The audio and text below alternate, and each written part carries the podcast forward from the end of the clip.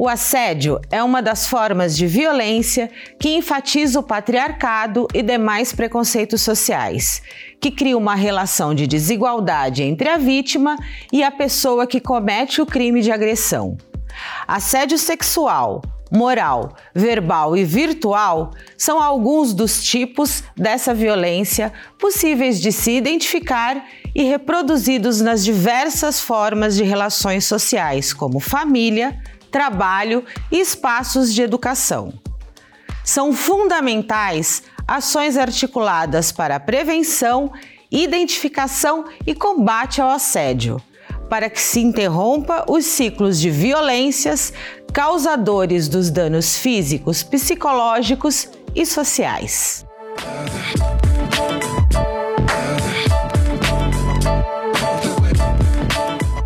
Olá, eu sou Patrícia Alves, pedagoga, mulher negra, ativista, e começa agora o Educando para a Diversidade. Um espaço de construção de diálogos sobre inclusão e respeito aos vários aspectos da diversidade e que conta com o apoio do convênio Unesp Santander. E hoje nós vamos falar sobre tipos de assédio e de que forma podemos combatê-los. E eu convido para participar com a gente dessa conversa a Lídia Poça docente na Unesp em Marília, historiadora e pesquisadora em feminismo e gênero. Também está aqui com a gente Célia Rossi, docente na Unesp em Rio Claro e pesquisadora em sexualidade e gênero. Lídia e Célia, muito obrigada pela participação de vocês, é um prazer tê-las com a gente aqui. Obrigada, olá a todos e todas, é um prazer estar com vocês. Eu comungo com o cumprimento da, da Célia. É sempre bom estar aqui na TV Unesp, com todos, todas, todos vocês, né? um tema tão delicado, mas tão necessário. Sim, tão necessário e a gente traz aqui para Educando essa conversa. Feliz de estar com a participação de vocês, né? Que são tão importantes nessa discussão. E eu queria começar, então, Lídia, falando sobre é, essa, essa questão do assédio. É um tipo de violência, não é isso? E sendo esse um tipo de violência, quais são os tipos de assédio? Porque normalmente a gente é, não sei se é normalmente também seria o termo, mas o que mais comum que se ouve falar é sobre assédio sexual, mas são vários os outros os tipos, não é isso? É, a, a questão do assédio é um comportamento que no, no século XXI ele tomou um foco, né? ele passou a ter um foco pelas próprias denúncias, pelas próprias manifestações e demandas, né? sejam de mulheres, sejam de gays, lésbicas, afrodescendentes. Por quê? Porque é, não se admite mais hoje, devido à consciência dos direitos, à consciência da minha, do meu existir como pessoa humana, né, eu sofrer esse tipo de violência ou esse tipo de agressão. Então, o assédio sempre existiu. Né? Eu trabalho com a universidade, o assédio sempre existiu. Só que ele era velado e muitas vezes era confundido com um cumprimento, com um convite, ele era confundido com uma preferência, né, ou com uma gentileza. Então, isso, principalmente no campo acadêmico, as estudantes não conseguiam distinguir se elas estavam sofrendo assédio ou uma questão de gentileza por parte do docente. No caso da, da, da, do campo jurídico, né, ela também, eh, o assédio surgia assim como uma forma de um convite a, a, uma, a uma colocação melhor, né, ou uma promessa né, de, de presença num escritório ou né, de, de jurídico eh, para as estagiárias, e elas acabavam entendendo, ou se apropriando desse comportamento abusivo de uma uma forma assim, como se houvesse uma, uma pequena sedução, mas uma sedução elegante. Né? Então, a, o assédio ele, ele foi se moldando né? e foi sendo é, principalmente denunciado quando o assédio se transformou em comportamentos abusivos, né? porque ele é um comportamento abusivo. Né? Mesmo quando a, a, o assediador. E é interessante que nós que trabalhamos com gênero, né, papéis de gênero, práticas de gênero, o assédio ele sempre vem de, da figura masculina. Né? Eu desconheço um assédio feminino.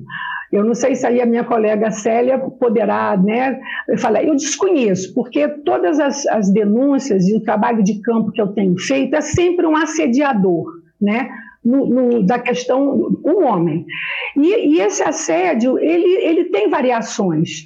O mais, o mais notado e o mais divulgado na mídia é o físico, é o assédio físico né? serão toques, né? serão ah, é, pressões, mas existem outras formas de assédio, assédio mais sutis. Por exemplo, uma ironia, né? uma forma de desqualificar a pessoa, né? Quer dizer, uma forma de dizer, olha, é, é, é, eu te excluo, né? E a pessoa sente que foi para ela aquele recado, numa, numa metáfora, numa, né? numa forma de desqualificar mesmo, né?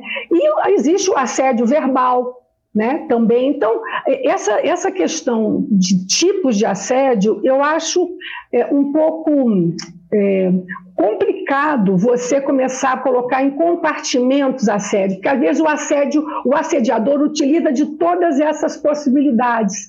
Né? Ele vai utilizando do, do, elogio ou da piada, ele vai utilizando do convite para uma saída, ele vai de uma aproximação. Então, isso tudo, num ambiente profissional ou acadêmico, que é o, a minha, o meu momento, o meu campo empírico de pesquisa, ele, ele se confunde né? E até que numa, num assédio mais incisivo, mais de comportamento abusivo, como um convite para ir né, receber notas é, na minha, no meu apartamento e vá sozinha, né? A, a, a pessoa assediada começa aí assim a perceber. Hoje não, eu acho que devido à mídia, o, a, a, questão do assédio ela está sendo muito enfrentada. Vou tocar num ponto que a Lídia, né? É, trouxe se há assédio por parte das mulheres. Sim, infelizmente, é claro que em menor número, né? Mas existe, na medida que as relações de poder vão se estabelecendo, né? Principalmente no trabalho, há assédios também por parte de mulheres que exercem esse assédio, né? Mas é uma construção que é histórica, social e acabam se apropriando por falta até de conhecimento desse assédio que vem aí, né, feito historicamente pelo homem, né? Mas o assédio, assim, como a Lídia é, bem pontuou, né? A gente tem uma infinidade de assédios, né? A gente fica muito na, no assédio sexual, mas a gente tem o assédio midiático, o assédio imobiliário, né, o, o, o, o stalking, o assédio é, escolar, que é o bullying, né, o assédio ambiental, né? Você tem uma, o spam, você tem uma série de assédios, né? E realmente, é, durante muito tempo, se naturalizava o assédio como uma, um, ah, ele é conquistador, ah, ele é muito charmoso, ele não sabe lidar com isso, ele é muito bonito, então ele conquista todas as mulheres de uma forma diferenciada e a gente naturalizava. Hoje, como bem apontou a Lídia, a mídia tem trazido, os movimentos sociais, né, tem trazido isso muito forte, principalmente os movimentos sociais é, de enfrentamento às violências de gênero, né, de mulheres. Principalmente, eu acho que é importante dizer que uma conquista de movimentos sociais negros e de negras, que é importante dizer que esses movimentos sociais né? Porque é, se você pegar mulheres, as que mais sofrem assédios são mulheres negras, né? E elas vêm sofrendo aí historicamente, né? Mulheres negras vêm sofrendo há muito e muito tempo, né? Por causa da sua, da sua etnia, por causa do seu corpo, porque a questão da diferença, até como elas são trazidas pela mídia, já é uma forma de estimular o assédio. Hoje que está se levando para os espaços educacionais o que é o assédio, mas ainda muito pontualmente. Não existe uma política educacional para mostrar para os meninos e para as meninas desde a primeira infância o que, que é assédio, o que, que isso pode trazer na vida de uma pessoa e traz né, marcas muito graves. É, você tem alguns estudos aí de universidades públicas como Unicamp, a própria Unesp, a USP e outras federais, que muitas adolescentes se suicidam por causa do assédio que sofreram, né? As várias formas de assédio. É uma pressão tão grande, né, que eh, chega a ser insuportável e aí elas tiram a sua vida. Então, as marcas que o assédio provoca numa mulher né, é muito gritante, né? E a gente precisa encontrar formas de estancar esse assédio, né? De, e qual é a forma de trazer o conhecimento, a importância Sim. de entender esse assédio Sim. e o quanto ele faz mal. Sim, Célia.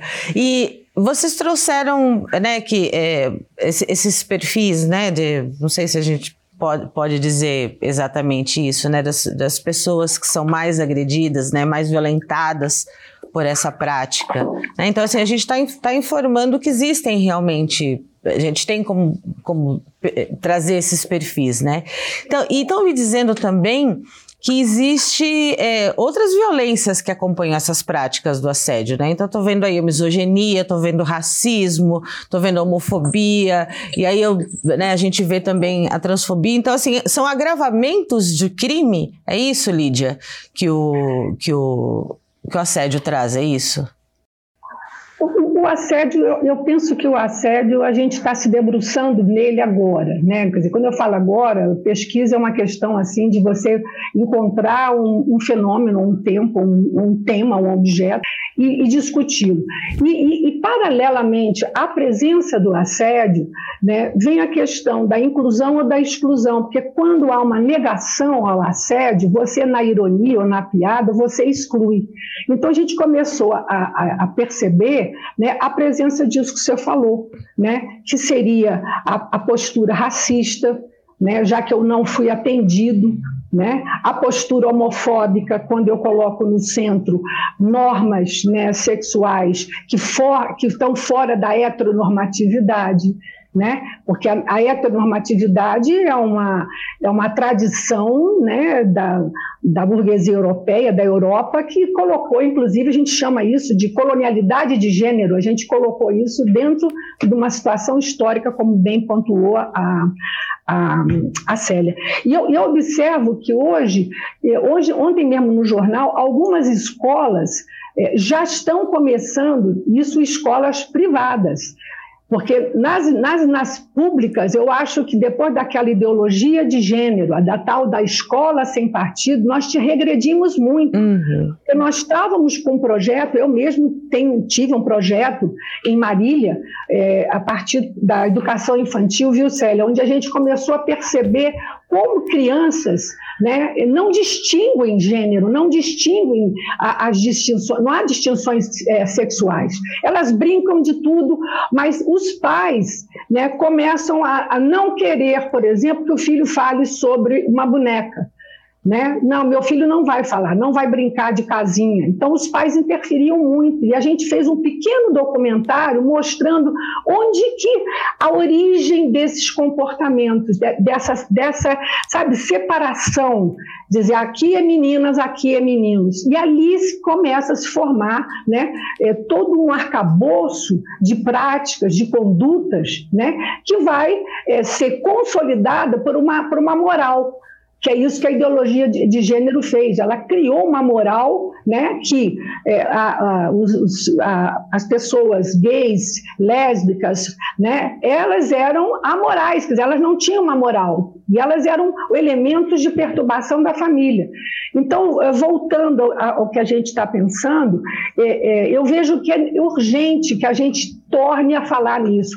E a academia muito resistente, viu? Muito resistente a tocar no assunto, como se esse assunto não fosse assunto para ter discutido dentro da academia. Sim. A academia tem que discutir teorias, a academia tem que discutir aspectos né, revolucionários ou não, aspectos, já que você recebe de uma, de uma tradição de produção do cientificismo, e o assédio vai, vai se colocando, né, ou se colocou. Eu mesmo fiz um teste né, de, de propor um workshop sobre assédio, isso no ano de 2018, os alunos vieram em massa e era para professores. Eu fui na comissão de ensino, não apareceu um professor. Só Presente no workshop só apareceu alunos, estudantes. Né? E ali eles iam colocando né, o que eles sofriam. Inclusive, a, a questão de um assédio é, do deficiente físico né, que não chega a ser, que a gente não pode chamar de assédio, mas é de uma exclusão mesmo. Né? A gente não pode falar só que, o, que existe o racismo, né, que existe a homofobia, mas existe o deficiente físico. Esse trabalho foi muito rico, mas eu penso que é, é preciso mais fôlego, sabe? É preciso você ter mais na comunidade acadêmica, mais sensibilidade né, para a gente assumir é, essas temáticas e trazer historicamente, porque isso tem uma estrutura muito forte, é cultural. Sim, então, né? A, a historicidade disso, entendeu? As mulheres são as principais vítimas do assédio, sendo o assédio sexual o tipo mais comum sofrido, seguido do assédio moral, principalmente no ambiente de trabalho. Professora Célia, é, quando nós falamos sobre essa questão do assédio, né, é, da, que, que, as mulheres sentem, aí trazendo um pouco mais essa violência contra as mulheres trans e cis, aí a gente pode falar, né, é, para violência doméstica, essa intrafamiliar. E aí a gente problema, tem que problematizar, né, uma questão do, desse sistema sociopolítico do patriarcado. E aí a gente vai problematizar essa questão não só na questão das, da agressão, mas também na subnotificação, né? Porque as vítimas têm uma questão Sim. de intimidação, tem um julgamento social, não é isso? Para a questão da, da, da denúncia. Né? E, um, e um crime que muitas vezes pode levar ao feminicídio no final de um ciclo, é isso? A gente fez uma pesquisa aqui em Piracicaba com CREAS é, e a gente percebe que, por exemplo, o homem ele não entende como uma violência. Ele foi educado assim pelo pai, ele viveu esse, essa violência de gênero é, com o pai, o pai viveu com o avô. Então, se você for fazer um levantamento, é, isso é uma linha que já vem há muito tempo e ele repassa isso.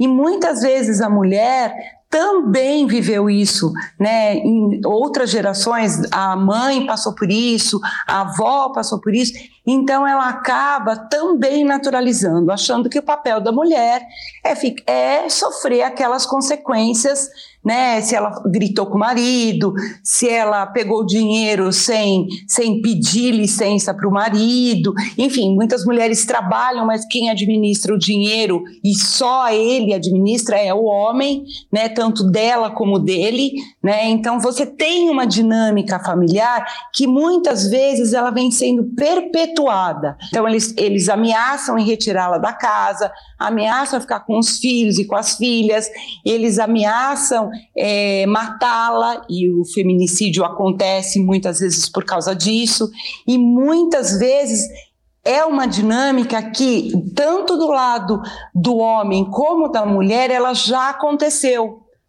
né? Ela aconteceu nessa família, né? Aconteceu com os avós, então ela vem vindo e se perpetua. Então eles acabam é, naturalizando e, e acreditando que isso é o correto. E tem uma outra questão, né? Que é muito importante. As delegacias das mulheres, muitas vezes, eu não estou dizendo que são todas, mas muitas vezes elas não dão o devido importância. Outra questão, a delegacia da mulher, ela não fica aberta 24 horas. Né? E como que você vai fazer a denúncia? Às vezes o homem, no final de semana, é, é, bate na mulher, ou, e aí a mulher sai para ir fazer uma denúncia, ela tem vergonha de fazer uma denúncia numa delegacia onde a delegacia, a gente sabe, né, que ela é lotada de funcionários do sexo masculino e não do sexo feminino. E aí, muitas vezes, ela está lá naquele meio, né, não é só questão da, da, da mulher, da mãe, da companheira, da noiva, da namorada, mas muitas vezes é a questão da filha também, que acaba sofrendo uma violência sexual, e aí a mãe tem que levar, expor essa adolescente ou essa criança, né? Então, isso é muito difícil. A gente vê alguns países da América Latina que já tem a delegacia 24 horas para a mulher. E é interessante, eu, eu estive no Uruguai em 2018 e dando um curso lá, e a delegacia da mulher lá, ela fica aberta 24 horas, e na frente da delegacia fica um homem policial, para que a mulher possa entrar e ela possa ser protegida, porque muitas vezes a mulher vai para a delegacia e o companheiro vai atrás e pega essa mulher e bate, tira lá da porta. Então, no Uruguai, isso não acontece, porque se o homem for e tentar pegar essa mulher para que ela não faça denúncia, ele é preso na hora. Né? Então, são mecanismos de ajuda e de cuidado, de acolhimento a essa mulher. Né? A Delegacia da Mulher daqui do Brasil não tem psicóloga, não tem uma assistente social que fique né, dando respaldo, né? Então a gente precisa fazer modificações nessa delegacia da mulher, além de fazer uma formação, né? E eles resistem muito a isso, uma formação continuada com os funcionários e as funcionárias que lá trabalham, porque tem umas especificidades da violência que elas precisam estar atentas, né? Não dá para a mulher falar em público na hora que ela chega numa delegacia, né? Principalmente Sim. qualquer delegacia da mulher ou não. Então você tem aí é, um aparato político que precisa ser modificado né, para atender. E essas subnotificações, elas acontecem muito em função disso, das dinâmicas, da falta de amparo de políticas públicas. Agora, é importante, e eu espero que outras pessoas que estão assistindo tenham consciência disso, que não necessariamente precisa ser a pessoa que está sofrendo o assédio, a violência, denunciar. Pode ser a vizinha, pode ser a mãe, pode ser a filha, pode ser a amiga, pode ser uma, é uma denúncia anônima, precisa, a comunidade também é responsável pelo que acontece na casa da gente. Tem uma frase, né? Será que a gente pode se meter com a colher? Sim, nós podemos meter a colher, a faca e o garfo. Então é importante que as pessoas que ouvem, que têm ciência do que acontece na casa do seu vizinho, do seu parente, é importante denunciar para que isso se rompa. Né? É, é, isso, né? Assim, a gente só muda mesmo é, é, essa, essa, essa dinâmica toda, né? Essa sociedade, se, for, se formos juntos, juntas, né? Juntos, fazendo todo, toda essa movimentação. Porque a gente precisa compreender e compreender todas essas formas como essas, essas violências se processam, como elas acontecem, né? E professora Lídia, é, nesse, nesses processos de compreensão, né, a gente compreender quais são essas formas, essas violências, quais são esses crimes, né? É, é, quais são os crimes que a gente diz, é, fala de cunho sexual, né? Porque nessa, nessa, nessas várias violências que vocês citaram, né? Existem esses crimes de cunho sexual aí relacionados à questão do assédio sexual, né? Quais seriam? É, eu queria retomar um pouco, se você me permite, a, a fala da Célia, porque ela apresentou um quadro real. É, é, esse quadro que nós vivemos entre denúncias, presença né, da violência doméstica, que muitas vezes esbarra e vai até o feminicídio, né? inclusive envolve toda a família, não é só a esposa, envolve principalmente crianças. Eu penso o seguinte: por que, o que, que move um homem né, a praticar isso? Então, nós temos estudado muito as masculinidades ou a masculinidade. Né? O que, que a masculinidade cria? Tem uma autora que eu gosto muito, que é a Rita Segato, que fez uma pesquisa muito. Ela é argentina e ela fez uma pesquisa muito na, na nos presídios em Brasília e ela entrevistou vários homens. E a Célia falou que os homens não têm noção, dizer, noção de que eles estão praticando crime. Né? Por quê? Então, a questão é a pergunta: são corpos, é o uso de corpos, corpos que não importam. E os corpos femininos, desde a da nossa história, são corpos que não importam. Eles estão ali para ser usados, escravizados, né, tornados servidão. Eles sempre foram. Na guerra é o butim. Você ter o estupro né, na guerra, isso vem né, da nossa própria historicidade. Se você pegar a nossa ancestralidade ibérica, tanto na colonização espanhola como na colonização portuguesa, né, as mulheres nativas perderam completamente a sua identificação de ser humano. né, que eram as negras, as indígenas, mestiças. Então, isso a gente está carregando isso. Isso é uma estrutura muito profunda. Por isso que o combate, quer dizer, o enfrentamento, nem combate, eu estou falando no enfrentamento, nós já começamos. Né, denunciando, pesquisando, trabalhando inclusive com homens, já existe várias, né, eu acho interessante, várias hashtags masculinas. Por que, que o homem abusa? Por que, que o homem pratica assédio? Entre eles.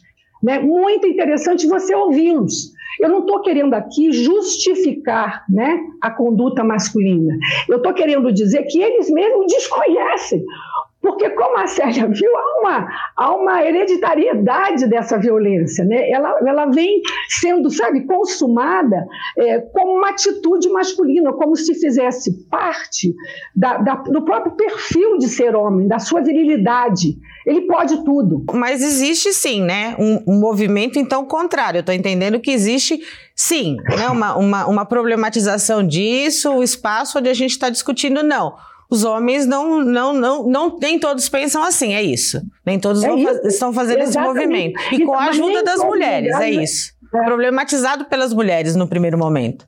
Exatamente. E nem todos, não estou dizendo aqui que todos os homens têm essa, essa, essa consciência, mas já está havendo, principalmente os mais jovens. Eu sinto pelos meus orientandos, né, pelos meus estudantes. Aí, quando você pergunta como tipificar, quer dizer, nesse quadro né, da gente discutir, até surgiu o termo masculinidade tóxica, né, na América Latina é mais o, o patriarcado mesmo, ou o machismo né? Aqui todo mundo conhece como mais o machismo. Isso. Essas formas, elas, elas não têm limite, é, Patrícia, sabe? Os crimes, eles são qualificados pelo discurso jurídico, mas nem todo discurso jurídico qualifica todos os crimes. Percebe? Uhum. Então, são aqueles mais que vão ao tribunal, são aqueles, percebe? Que você cria jurisprudência, entendeu? Então, eu não sou, eu, eu não tenho ainda é, trabalho na área jurídica, mas se você vê, o estupro não, ele era violência, depois ele se transformou hoje é, uma, como agora esse advogado da Mariane usou, né? É, foi um assédio e que não foi assédio, ele foi, ele foi praticamente aprovado, ele foi, é, é, sabe, não tido como culpado, porque era um estupro doloso. Quer dizer, uma expressão dessa, o que, que, é isso? Né? Esse crime de estupro doloso ou não? Existe isso? Quer dizer, ninguém pensou, ninguém pensa numa figura que são as mulheres ali. Né? Então, a, discussão ela está aprofundando, viu, Patrícia? E ela está nos dando subsídios, né? porque eu penso que, a, que, não adianta nós ficarmos remoendo as práticas. Feminicídio, ah, matou. E estati são boas, estatísticas. Né? Cada ano, a cada uma hora no Brasil, morrem quantas mulheres? Né? Nós temos estatísticas excelentes sobre é, esses crimes em todas as suas nuances, mas entender por quê, como atacar esse, é, é, é, essa, essas questões, como atacar esses comportamentos ou esses crimes, né? Porque nós sabemos que as cadeias estão cheias. E a questão é o que faremos também com esses assediadores, com esses criminosos, com esses que utilizam o corpo feminino como nada, né? Quer dizer, eles são subalternizados. Tanto é que existe um trabalho que eu gosto muito de uma, de uma pesquisadora indiana, Spivak, ela diz, os subalternos também têm o que falar. Quer dizer, por quê? Por que, por que, que eu estou sofrendo isso? Percebe? Então, eu acho um tema muito atual, muito contemporâneo e que está, inclusive, mexendo com as nossas formas de lidar com o campo científico. Né? Se antes eram temas, como eu muitas vezes escutei a, a professora Lídia, é, o trabalho dela é meio perfumaria, isso eu escutei. Quer dizer, esses temas seriam perfumarias. Hoje não, eles fazem parte da sociedade em que vivemos. Sim, sociedade... né? Porque a gente, a gente precisa pensar como se dão a questão das relações sociais sempre, né? E como enfrentar, é, e como é. enfrentar, Patrícia, como é. enfrentar. É. Não é prendendo só, porque vai acontecer outro, né? Sim, o processo continua, é. o ato continua. É Exatamente. E Célia, pensando nessa questão dessas relações desiguais e como elas se dão nas, é, é, é, como as desigualdades vão sendo reproduzidas, né, em todos os espaços, queria trazer um pouco então dentro é, é no, no, no, espaço das relações de trabalho, é, seria um, mais um espaço de se reproduzir, então, essas desigualdades, essas discriminações né, de gênero, raciais né, e sociais. E aí a gente vai ter também aí é, na, dentro do, do espaço das relações de trabalho mais mais, mais assédios, mais é, dessas questões e mais das mulheres, é isso, né?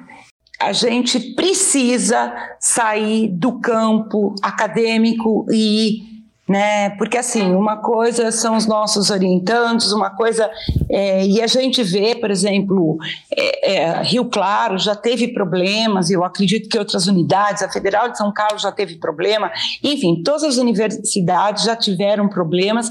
A gente botou um site no ar que a gente vai mandar agora para a reitoria, que é para as pessoas é, colocarem lá se já sofreram abuso, sejam pesquisadores, professoras, é, pesquisadoras externas, né, funcionárias e alunos. Em quatro dias a gente recebeu de todo mundo, de mulheres, professoras, mulheres pesquisadoras, mulheres funcionárias que já sofreram assédio dentro da universidade.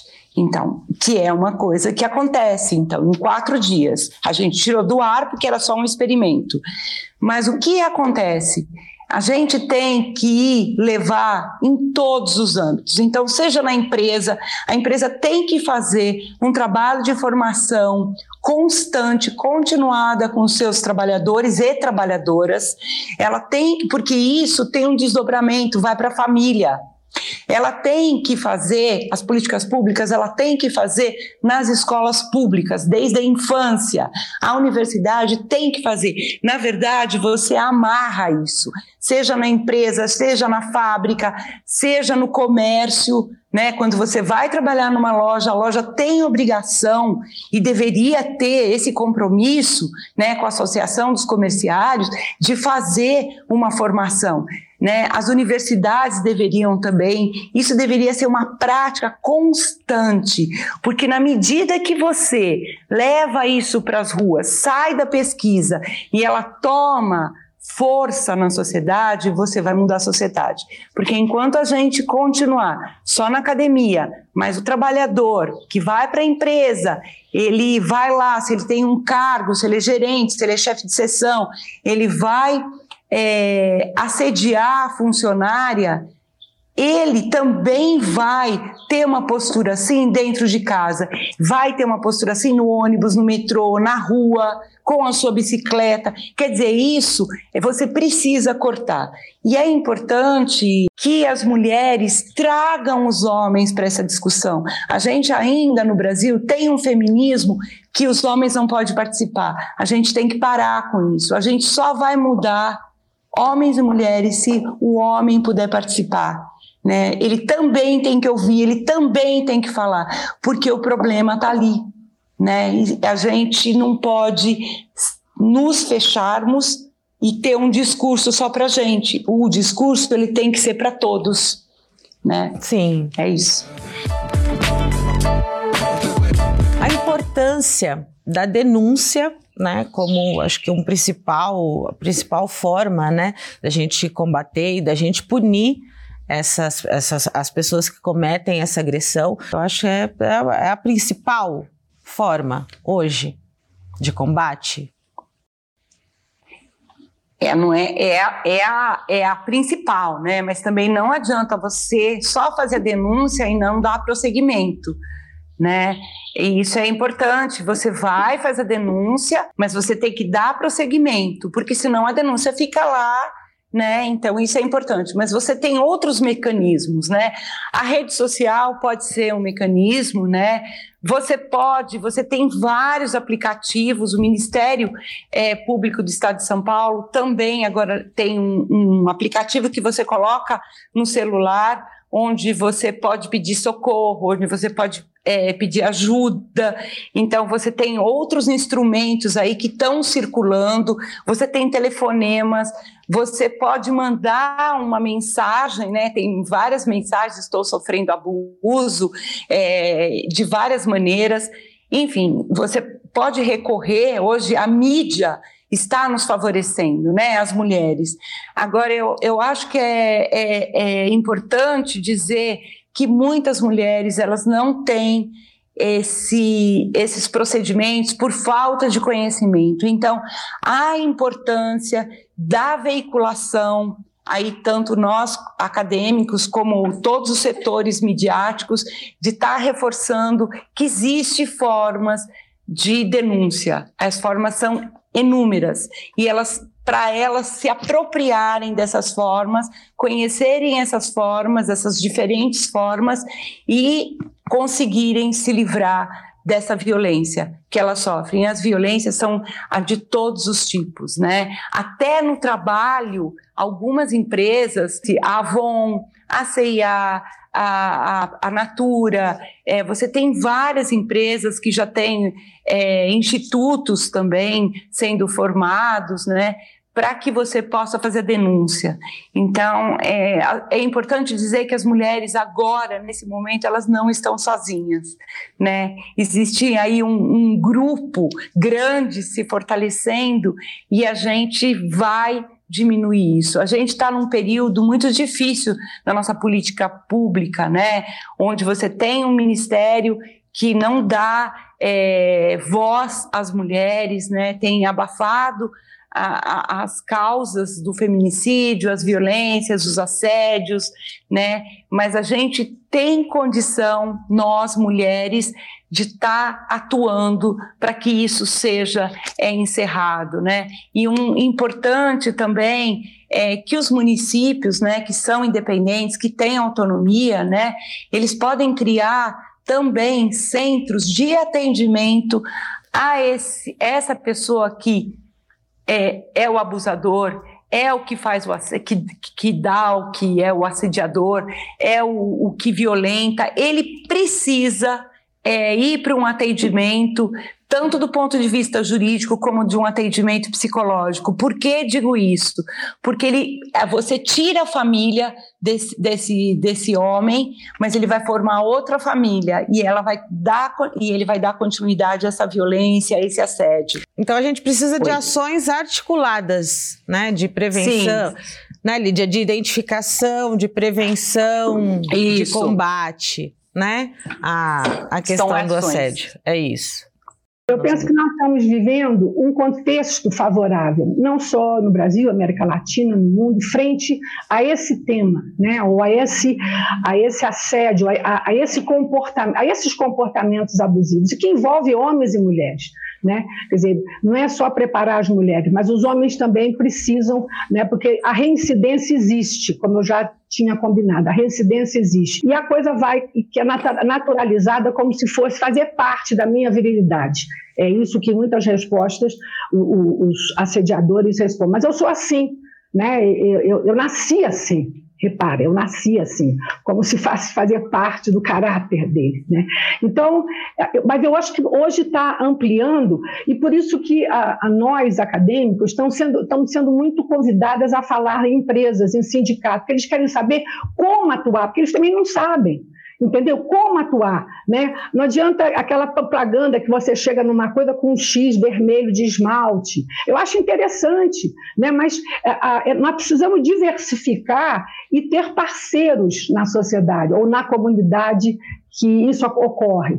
E nós estamos vivendo ainda em guetos. Mas eu penso uma coisa muito interessante: o capitalismo como sistema muito renovável, ele é muito renovável, ele se adapta a, aos mundos e às relações. Ele está preocupado agora com isso, porque isso interfere na forma de acumulação. Né? Isso tem interferido na forma de acumulação, porque os gastos públicos são exigidos com aumento de penitenciárias, com aumento de providências né? nos hospitais, nos CREA, nas secretarias municipais. Então, eu penso que hoje né, é, é um tema que a gente está sentindo que é fortalecido. Percebe? Agora, apenas nós temos que ter projetos. Educando para a Diversidade, eu acho que foi um projeto incrível eu sou fã desse projeto, tivemos o apoio do Santander para trabalhar, porque a gente sabe o quanto as universidades públicas, né, as privadas não, não executam tanto, mas as públicas foram praticamente execradas nesses últimos anos. Nós estamos praticamente sem verba. Né? As nossas agências de fomento, onde a gente tinha fôlego, eu estava continuando com o projeto de CNPq, eu fui muito questionada por causa da, da, das ouvidorias, do ouvir compartilhado, desse acolhimento. Para que um projeto desse? Isso é projeto de extensão. Agora, se você não tem pesquisa, como isso é projeto de extensão? Percebe? Então, é, eu estou sentindo que nós estamos vivendo um momento onde a universidade está fragilizada, enquanto uma instituição que produz conhecimento porque essa é a função dela. E produz para quê? Para melhorar a sociedade, para dar relações né, à sociedade. E também formar gerações, porque essas gerações vão ser professoras, essas gerações vão atuar na escola. Né? E tem professores que não sabem nem como atuar, como trabalhar esse tema, porque elas não têm ainda, é, é, sabe, elas têm um conteúdo ainda tradicional, um conteúdo onde é uma aula dada, uma aula dada, e não uma aula refletida no seu ambiente escolar, na sua classe. Eu tenho orientado um pouco, teve uma aluna minha que fez um trabalho de sociologia muito bonito sobre justamente isso, como os professores se sentem frágeis para enfrentar situações de uma aluna em classe dizer: o meu pai me assediou. Sabe? Isso para um professor com uma formação acadêmica ainda né, muito didática, muito não vai falar com a diretora. Não, isso é um assunto que o próprio professor deveria também, junto com a direção, com a coordenação, dar conta. Percebe, Patrícia? Sim, então, é. eu acho que nós estamos num momento muito propício. É. Tá? E eu tenho esperança, eu não perdi as minhas esperanças de eu ver que esse assunto vai ser discutido em todos os aspectos da nossa sociedade. É, e principalmente vai. as atividades econômicas que estão começando a sentir o é. peso de não estar atento a isso, estar atentos é, a isso. É, e como você falou, né? Vou até pegar o seu gancho aqui para falar sobre realmente essas é, iniciativas importantes né, que a gente tem sobre as, os, as formas de combate, de prevenção e combate ao assédio para trazer aqui essa iniciativa do Educando para a Diversidade, né, que lançou um guia para a gente compreender as formas de prevenção e identificação do assédio. E nós conversamos então com a professora Fernanda Henriques e com o professor Leonardo Lemos, que fizeram parte da organização desse guia. O Guia de Orientação ao Assédio é um instrumento produzido pelo projeto Educando para a Diversidade Convênio Santander que tem o objetivo de fazer esse enfrentamento em relação ao assédio no cotidiano da universidade, com o objetivo de mostrar o compromisso da universidade nesse enfrentamento e fornecer para a população as informações que são importantes para identificar e também denunciar as formas de assédio. Enquanto espaço público e democrático, a universidade tem o compromisso e o dever de combater qualquer forma de assédio, ela deve garantir a convivência das pessoas no seu anterior e com respeito às suas singularidades. Para isso, ela precisa fazer a sua autocrítica, ela precisa identificar os problemas e ela precisa propor as soluções. Então, ela tem, enquanto compromisso e dever, também produzir né, um caminho para o enfrentamento das situações que podem acontecer no seu cotidiano. É um tema sensível, né? um tema importante, mas ao mesmo tempo a gente conseguiu fazer uma identidade gráfica mais leve, né? para que ele pudesse ser lido é, sem criar alguns tipos de gatilho, né? que ele tivesse sem uma abordagem mesmo da, de reforçar essa violência. Né? Então é um guia que ele é muito fácil de ser lido, ele é muito a ideia é que ele seja muito didático, né? e ele foi muito didático mesmo. E fizemos então a princípio 5 mil cópias desse guia. Fizemos a versão digital também em alguns cartazes. É, foi feito por ocasião também da, é, da recepção dos estudantes ingressantes na Unesp. Então, os estudantes ingressantes tiveram é, esse guia, né, puderam ver esse guia, mas também é um guia que eu acho que ele não, ele não é, se limita a esse momento da recepção dos ingressantes. É um guia que é para ficar mesmo como referência. Tanto é que muitas outras universidades e outros institutos pediram uma cópia desse guia. Sabemos que a universidade está dentro da sociedade e tem violência e tem assédio, mas como universidade nós nos propomos a pensar sobre o assunto, a discutir o assunto e pensar de que maneira podemos coibir, podemos é, coibir o assédio, coibir a violência e também amparar essas pessoas. Então acredito que o guia tem esse sucesso de se colocar para falar, né? Ele, ele abre essa oportunidade do debate e coloca a Unesp também contrária a qualquer tipo de violência. E no final a gente dá vários é, as leis, né, a legislação que protege a vítima, que coíbe a violência e também coloca a ouvidoria da Unesp num papel importante de acolhimento e de busca por justiça, busca por é, resolver esse problema.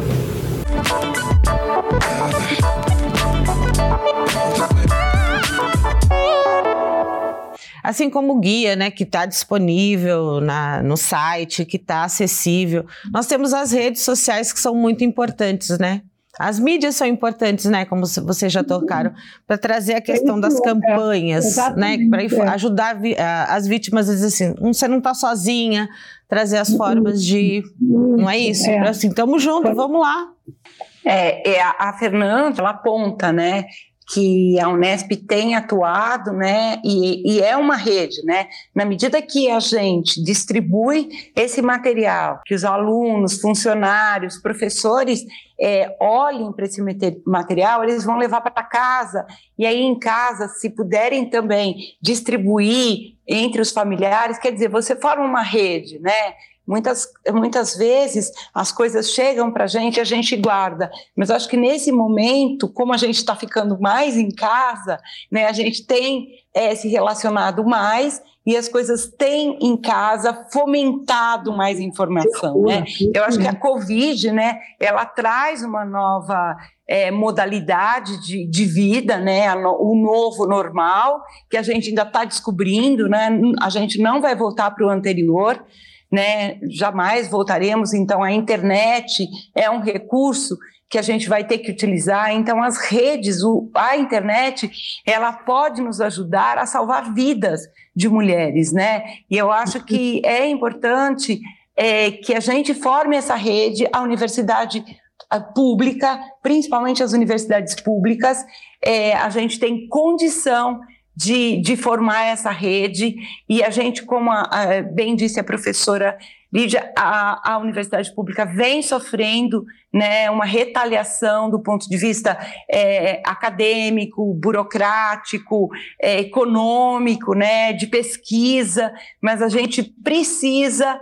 É, a sociedade precisa olhar para a universidade como um recurso importante para mudanças, porque nós temos duas coisas: nós temos a ciência do nosso lado e a gente pode fazer a ciência entrar dentro da sociedade e ela mudar essa sociedade.